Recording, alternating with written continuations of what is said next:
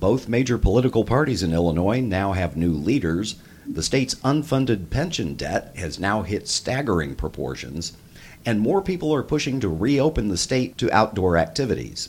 We'll talk about all that and a lot more on this edition of Capitol Cast.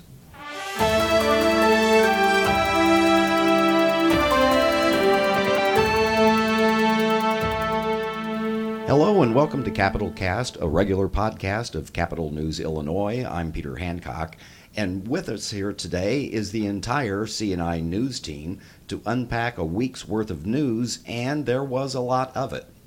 One of the biggest stories of the week was the fact that for the first time in decades, both major political parties in Illinois now have new leaders. Republicans a couple of weeks ago selected Springfield attorney and businessman Don Tracy and Democrats this week named Congresswoman Robin Kelly to succeed longtime Chairman Michael Madigan. So let's turn to State House Bureau Chief Jerry Nowicki. You covered this Wednesday night. Uh, Robin Kelly was kind of an unconventional choice, no? Yeah, Robin Kelly. Um, she there was essentially a two-person race. Uh, both women of color, color both uh, black women that had uh, had backing from various members of the party. Uh, Democratic Governor J.B. Pritzker and uh, Democratic U.S. Senator Tammy Duckworth backed um, Michelle Harris, an alderwoman from Chicago, whereas Robin Kelly had the backing of Senator Dick Durbin. Um, and it was like a 52, 53% uh, showing from Kelly, who there were the 36 members of the state central committee, the Democratic Central Committee, were who uh, who who did that voting. There's two for each congressional district. So um, there, the questioning that Kelly received from the members of the committee was what her role could be in fundraising, as she is a member of the federal government, of course, sitting in Congress. So that what essentially they had said was she can't really do much with fundraising for statewide races, which we all kind of know Mike Madigan was largely in charge of of that effort, and a lot of the money the uh, party raised went to securing House candidates. Um, and there was there seems to have yeah. been some resentment over that. That about eighty some odd percent of the money he raised went to electing Democrats to the House uh, maybe not so much to the Senate or to Congress. Is that right? There, there was a lot of uh, discussion about that, and uh, Senator Cristina Castro had said, you know, I, I, think we should be a statewide sort of um, grassroots approach to fundraising here, so where we're building a deep bench, and uh, uh, I think Robin Kelly agreed with that. Um, and one of the one of the main things that I took away from observing that uh, meeting was that it's going to be a much more decentralized effort with a lot more people having their hands in fundraising and having their faces on fundraising than uh, what uh, former Speaker Madigan did as sort of the kingpin of Democratic politics in the state. And there was a uh, column in the Chicago Tribune uh, this week uh, noting that Madigan is now out of the Speaker's office, he's out of the General Assembly, and he's out as state party chair, uh, suggesting that maybe uh, the Democratic Party has turned a corner here away from the old school kind of machine politics uh, toward a younger, more progressive kind of uh, party. Uh, do you see that as the case? Yeah, so uh, Madigan's always the the trope or whatever about him. The truism about him was that he only asked for your vote as speaker. He might have been a moderating influence on some of the more liberal wings of the party because he knew he had to bring everything together. Um, so we might see a more liberal push, but of course, uh, as we saw in the lame duck session, there was some pretty uh, staunch progressive policy that ended up passing uh, during the the end of Madigan's speakership. So. Um, I think the progressives had uh, sort of thrown their weight around even in Madigan's last couple years, but we'll see if they uh, get a greater influence uh, going forward. Okay, and then meanwhile, another story this week was that the credit rating agency Moody's uh, is now saying that the state's uh, total unfunded pension liability has topped about $317 billion, a staggering figure. We're already spending about 30% of the budget on pension obligations, retiree health care, and bonded indebtedness. And they noted in the report that that's actually not nearly enough.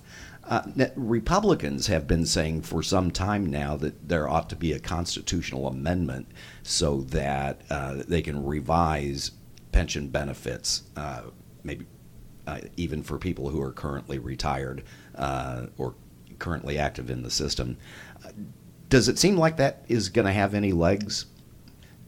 Uh, you, are going to have a hard time getting that uh, as long as Pritzker is governor and there's such a Democratic push and that the Democrats make up such, or the unions make up such a large part of the support for Democrats. But the thing about the pension reform is it was in the 1970s, I think, that they added that uh, benefits for a, public pension can't be diminished.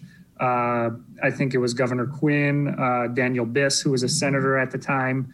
Um, had tried to push a measure some years ago. Uh, it passed both chambers. Um, it would have uh, it would have diminished the benefits. The Supreme Court decided it would have changed the uh, compounded colas, cost of living adjustments, and whatnot. Some other changes I don't know exactly at uh, at this time what would it, it would have done, but. Um, the Supreme Court threw it out um, in a in a partisan decision, and it ended up being uh, one of the banes for uh, Pat Quinn as he he lost to Governor Rauner. He he lost a lot of that union support, and it even affected uh, Daniel Biss uh, in his showing against Governor Pritzker uh, with some of the unions.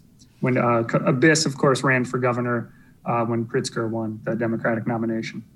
All right, interesting history behind that, but still not seeing a sustainable path forward toward resolving the pension obligations. No, I mean, people call Illinois a high spending state, but it is in the terms of, of what it spends on pensions because of the unfunded obligations. But other than that, the pension is really a squeeze on the uh, on the state budget, and that's why uh, you know we don't get to spend as much uh, in certain areas as we would like. Okay, and so meanwhile, the COVID 19 pandemic continues, although it appears to be abating. I want to turn to one of our University of Illinois Springfield public affairs reporting interns, Tim Chrysanenkus. Uh, you covered a committee hearing where people were calling, f- saying maybe it's time to start returning to large group outdoor activity, maybe conventions, uh, that sort of thing. Does there seem to be much much support for that right now? Well, that's right, Peter. Um, kind of what we saw in the uh, Senate tourism hearing on Thursday was just very, uh, very much so a frank conversation. Um, you know, for the long time in this COVID pandemic, you know, people have been asking just when can we get back to normal? When can we get back to normal? We've heard a lot of this, you know, proverbial uh, light at the end of the tunnel, and it does kind of see now that we're starting to see that. Uh, State Comptroller Susana Mendoza obviously said that um, she uh, expressed kind of a tone of great optimism that we might be able to see, you know, kind of larger scale events such as the Illinois State Fair uh, and things taking place downtown Chicago, as you know, uh, large celebrations like that. Um, so right now it's looking like, you know, as with anything else, though, uh, Illinois will do things in a very measured approach. Some industry leaders in that committee asked for more of a, a ramped approach to reopening. As you know, uh, under the phase four guidelines right now in Illinois, uh, gatherings of uh, 50 people uh, or more are not currently allowed. But as we've seen before, the Pritzker administration has been relatively flexible in terms of adjusting metrics uh, and public health guidelines uh, to meet the needs of kind of where we're at. And um, it sounds like from the initial discussions, that's kind of something uh, that will be pursued uh, in the weeks ahead. And uh, Governor Pritzker today uh, just said for the first time that discussions are underway uh, and that announcements will be coming in the next few weeks and kind of what the next steps for reopening in the state of Illinois could look like, including maybe some of those large scale events later this year. You know, it seems like one of the touchiest issues uh, all through this pandemic has been whenever you talk about high school sports or youth sports, uh, parents really want their kids to get outside and start uh, playing football and baseball and basketball and soccer and all those things. Uh, are we at the point where that uh, can start looking a little more normal? Yeah, actually, and um, I know that the Pritzker administration has been working closely with uh, stakeholders from uh, the schools and the IHSA. Um, as you know, uh, for the past uh, few weeks now, uh, indoor sports such as uh, high, high, school basketball have been underway. And Illinois has, like I mentioned, done things in a very safe way. You know, the kids are l- largely socially distanced when they're on the bench. players are all required to wear masks at all times. So, uh, Illinois is doing a good job of uh, kind of adapting these outdoor activities to uh, what, for the short term, will be kind of the new normal uh, as more and more of the state's population uh, can get vaccinated. Which, uh, by the way, we should mention is also looking extremely good, as Governor Pritzker has said. In the next few weeks, the state should have upwards of 100,000 vaccine doses coming in per day available to uh, Illinois residents. So we are looking on a very good track moving forward. Okay, so also this week we saw the governors of Texas and Mississippi completely lift their statewide mask mandates. Uh, we're not getting anywhere close to that, are we? Absolutely not. And uh, Governor Pritzker was asked about that uh, in his press conference today, and he he once again reiterated that a large part of the reason why Illinois is in such a good position uh, it is right now. Right now, we have a positivity rate of 2.2%, which is the lowest that the positivity rate has been uh, in the entire course of COVID 19. And a large part of that is because uh, Pritzker said that the public has largely been following public health guidelines of social distancing and wearing masks when around other people. So he said that for the immediate short term until uh, you know we can reach that herd immunity and to move on to the next phase of reopening people have to be uh, continuing to follow those those guidelines um, and the better we do it the closer we can get back to to getting back to normal so okay and it's worth noting that as the pandemic has kind of plateaued at a pretty low level uh, businesses have been reopening the unemployment rate has been going down. And uh, one of the downsides of that is that because of our unemployment rate, certain kinds of unemployment benefits, extensions of unemployment benefits, have expired. Uh, Sarah Mansur, you covered this. Do we know about how many people this could be affecting?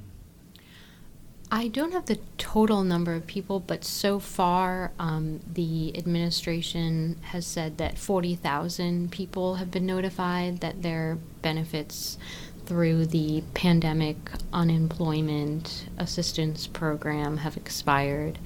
And that program is for mostly self employed workers, independent contractors, gig workers. Um, the people who don't normally qualify for regular unemployment. Correct. Um, so there is legislation moving through Congress, though, uh, President Biden's pandemic relief program. Uh, would any part of that maybe put the extensions back in place? Yes, that bill would uh, reinstate the benefits, I believe, through the end of August. This um, current 1.9 trillion uh, aid package that's moving through the U.S. Senate. Um, but without that, the um, the pandemic unemployment um, assistance program benefits have been cut off from 50 week or 57 weeks to 50 weeks, and uh, like I said, 40,000 uh, Illinoisans who um, were eligible for that received notices that they have been cut off. Uh, so is this good news or bad news? I suppose. I mean, it's good news that the unemployment rate's going down. Uh, right. It it is kind of a mixed bag. I mean, it's good that, like you said, the unemployment rate is going down, even if it's marginally. But then it it also means that people who are in need of um, of this assistance are not are not getting it at least in the meantime. And I spoke to uh, one woman who is an independent contractor who. Um, said it was kind of like a gut punch because she just didn't see it coming. She had no notice at all. Oh, wow. So, as the pandemic wanes, the business of the General Assembly goes on. And Ray, you wrote about an issue here that I think a lot of people didn't see coming. Uh, some agricultural groups are asking for a change in law so that they can repair their own tractors. Can you tell us what's going on there? Yes, so Illinois is the latest battleground in a national struggle going on between farmers groups and manufacturers such as John Deere. Basically, what they've seen in recent years is that equipment such as tractors and harvester combines that are necessary for farming increasingly have very high tech software that is required for uh, for the sensors uh, that are that come with these products for uh, different safety mechanisms. And if one of the sensors goes out, basically you can't use the machinery and it requires you to basically take it back to the dealership uh, in order for you to use something that you bought. Farmers have been complaining about this. Uh, John Deere said in 2014 they were going to rectify it, and you know that hasn't happened. So now we see a lot of these farmer groups are pushing for legislation to force their hand. So this is basically an issue of the manufacturers or the dealers wanting to keep control of the repairs and not uh, let it go out to third parties or to individuals themselves. Yeah, and so that's kind of been a reversal of what farmers have expected over the last, you know, uh, basically in all of history of farming in the United States is that people have generally tried to be self-reliant, being able to repair their own their own uh, equipment. Now, because of this, they have to take it back to the dealership, and it's been pretty lucrative uh, from 2013 to uh, 2019, I believe uh, John Deere's profits in terms of selling repair parts to dealerships grew like 23% to like a $6 billion industry. Now, here in central Illinois, John Deere is a major employer, a major economic force. What are the manufacturers saying about this? They basically said that if they were to provide the software required to do these repairs, it would empower people, potentially bad actors, to either steal their proprietary information that's contained in the software, or it would allow people to basically illegally modify some of the safety or environmental features that are hard baked into the new tractors and combine harvesters that John Deere puts out. Okay. And finally, I want to turn to our other UIS public affairs reporting intern, Grace Barbic. You covered something this week uh, having to do with immigration and the right of immigrants to have counsel at uh, deportation hearings. Uh, can you fill us in on the background on that? Yeah, so um, currently, you know, a lot of the immigration policy is determined by the federal government, um, but the state does have some ability to create some protections. Um, so this House committee is basically just discussing a possible first step towards helping um, immigrants that are facing deportation in the state. So they are trying to form a task force that could look at the possibility of the state providing um, publicly funded defense for immigrants that are facing deportation in the state. Um, the task force would be uncompensated, um, and right now it's basically just a discussion, but um, it passed unanimous, unanimously to go to the floor. Um, so they're hopeful that um, you know this is something that they can move along. Um, the sponsor of the bill, Representative Jennifer Gong um, this is a bill that she introduced in the 101st General Assembly. Um, and it passed as well unanimously, but because of the pandemic, it never got to a vote. So she is very excited to reintroduce this and hopefully um, get an investigation underway to bring this protection to immigrants in the state. And that seems to be kind of a recurring theme. There was a lot of legislation last year that just never saw the light of day uh, because the session was cut so short. Um, it seems like a lot of committees are dealing with that same issue. Has that been your experience? Yeah, um, this is actually one of the first bills that I've seen that's been, um, you know, a continuation of something from the 101st. But I covered um, a committee hearing today that was discussing um, you know, extending legislation that was pandemic related. So it was looking at um, childcare services and co-payments for that. So Governor Pritzker actually um, issued an executive order that allowed for all families um, to see a $1 co-payment for childcare services. And now um, they're trying to extend that legislation to make it permanent, a permanent $1 co-payment for low income families that are still continuing to struggle um, with their finances because of the pandemic. So, yeah, there's definitely a common theme that, you know, whether things were delayed because of the pandemic or there's legislation now that's being formed because of the pandemic, it's definitely um, definitely a trend. Okay, well, it has been a busy week, and we're going to leave it there for this edition of Capitol Cast. Capitol Cast is a production of Capitol News Illinois, a State House reporting project of the Illinois Press Foundation. Until next time, this is Peter Hancock on behalf of the entire Capitol News Illinois team saying stay safe and thank you for listening.